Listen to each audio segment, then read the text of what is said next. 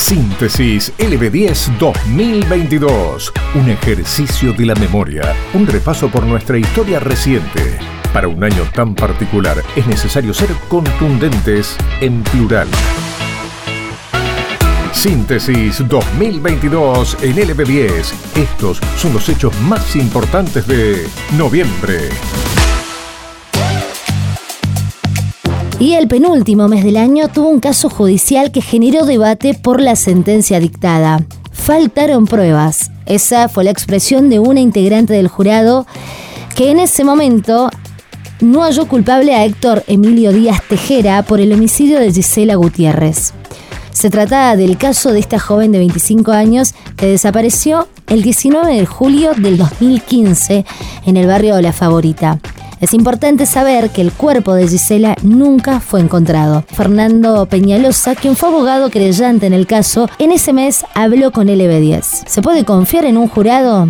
Fernando Peñalosa habló tras lo ocurrido ayer y destacó que antecedente deja para otros casos.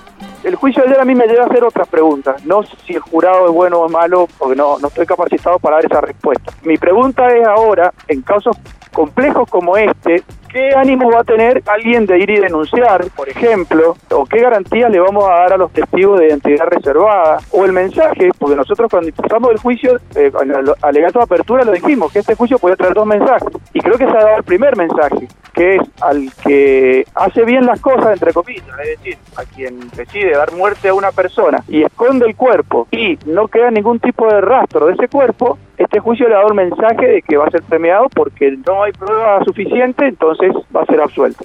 Además, en este mes de noviembre tuvimos la visita del flamante ministro de Economía, Producción y Agricultura, en aquel momento. Estoy hablando de Sergio Massa, el cual estuvo en Luján de Cuyo y allí lanzó el Plan Integral de Protección a Economías Regionales. Comunicó que iba a haber transferencias monetarias y líneas de créditos para el sector productor. También anunció un fomento de exportaciones bajo algunas condiciones y en ese marco le hizo un pedido al gobernador Rodolfo Suárez sobre las tarifas eléctricas. Hemos tomado la decisión de trabajar en paralelo al sistema de crédito y al sistema de aporte no responsable con un programa de fomento de las exportaciones. Lo vamos a hacer desde el 20 de noviembre hasta el 30 de diciembre con todas las economías regionales. Dos condiciones. La primera es que tiene que haber acuerdos y contractualización entre los exportadores y los productores. Y en segundo lugar, obviamente aspiramos que todos los integrantes de las cadenas de valor de las economías regionales participen del programa de precios justos para garantizar abastecimiento y mercado interno en la Argentina. Quiero pedirle, gobernador, que acompañe estas decisiones del gobierno nacional con una reducción del 40 o 50% de la tarifa de electricidad para todos los productores por los próximos 18 meses, incluyéndolos en el programa de tarifa social que tiene cada uno de los gobiernos provinciales frente a Camesa.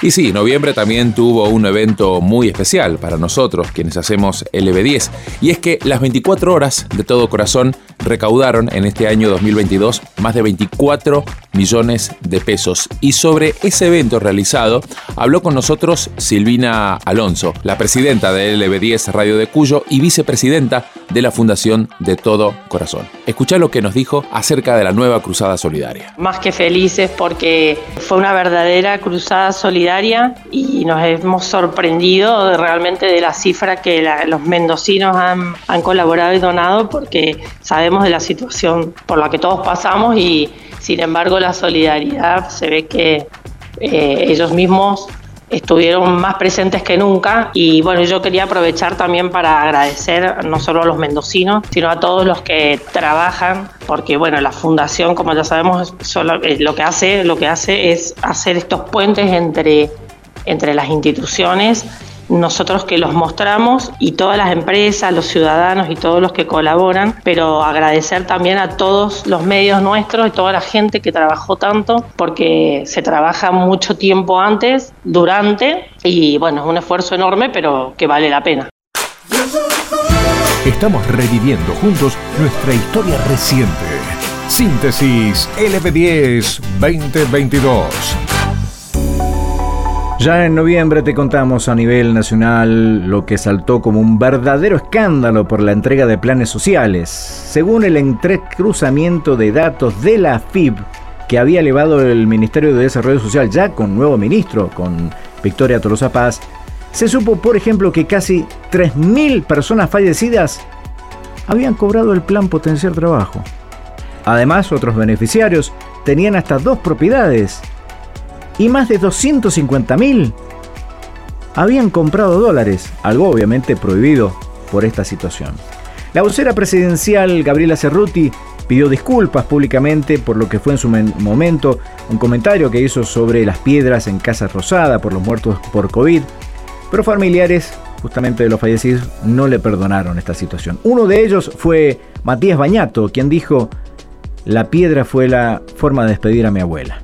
Yo hice caso, yo no fui a ninguna marcha anticuarentena, no me identifico con ningún partido, ni me considero de derecha ni de izquierda. Me considero un argentino que perdió a la persona que más amaba en el mundo y que por obedecer y hacer caso a, las medidas que se estaban tomando, me quitaron ese momento cuando después vi que evidentemente no era tan así porque estaban festejando cumpleaños en Olivos y demás. Y esto que estoy diciendo no es porque soy del PRO, vuelvo a repetirlo, ni de derecha. Me indignó, me, me destruyó, me llenó de bronca, me, me, dolió, porque dije, o sea, lo primero que yo sentí es que, qué boludo, perdónenme la expresión, o sea, y qué mal, me sentía hasta mal nieto de no haber ido a despedir a mi abuela. Entonces, cuando uno escucha estos dichos como los de Cerruti ayer, es eso lo que te genera, ¿no? Es decir, y encima lo dicen de esta forma. O sea, para mí, esa piedra fue despedir a mi abuela, fue lo que yo sentí como un montón de otros argentinos, la manera de despedir a nuestros seres queridos. Y también a nivel internacional estaba lo que ocurría en Irán y todavía finalizando el año así sigue, porque la familia de Masha Amini pedía un nuevo informe forense para determinar la causa de la muerte de la joven iraní durante su detención por parte de la policía de la moral, porque recordemos eh, fue detenida por llevar mal puesto el velo y terminó falleciendo tras las heridas que había recibido. Estás escuchando Síntesis LB10 2022, un ejercicio de la memoria.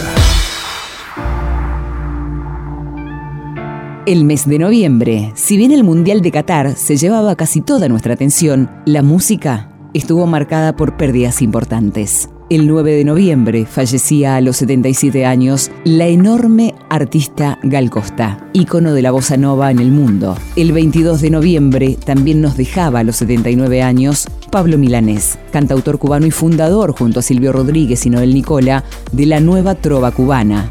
Pero también en noviembre tuvimos nuestros encuentros LB10. Marcela Morelo fue otro de nuestros encuentros. Llegó a Mendoza para celebrar 25 años de carrera. La artista inició un camino que la llevó a convertirse en una de las voces más queridas y respetadas de la Argentina. Y por otro lado, Sergio Dalma, que llegó a Mendoza para presentar en vivo su nuevo disco, Alegría, y celebrar sus 30 años de carrera con el público.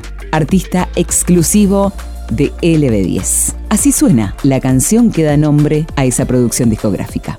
Dame tu sonrisa que me da la vida. Dame tu alegría que es mi melodía. Encontra este y todos nuestros contenidos sonoros en lb10.com.ar.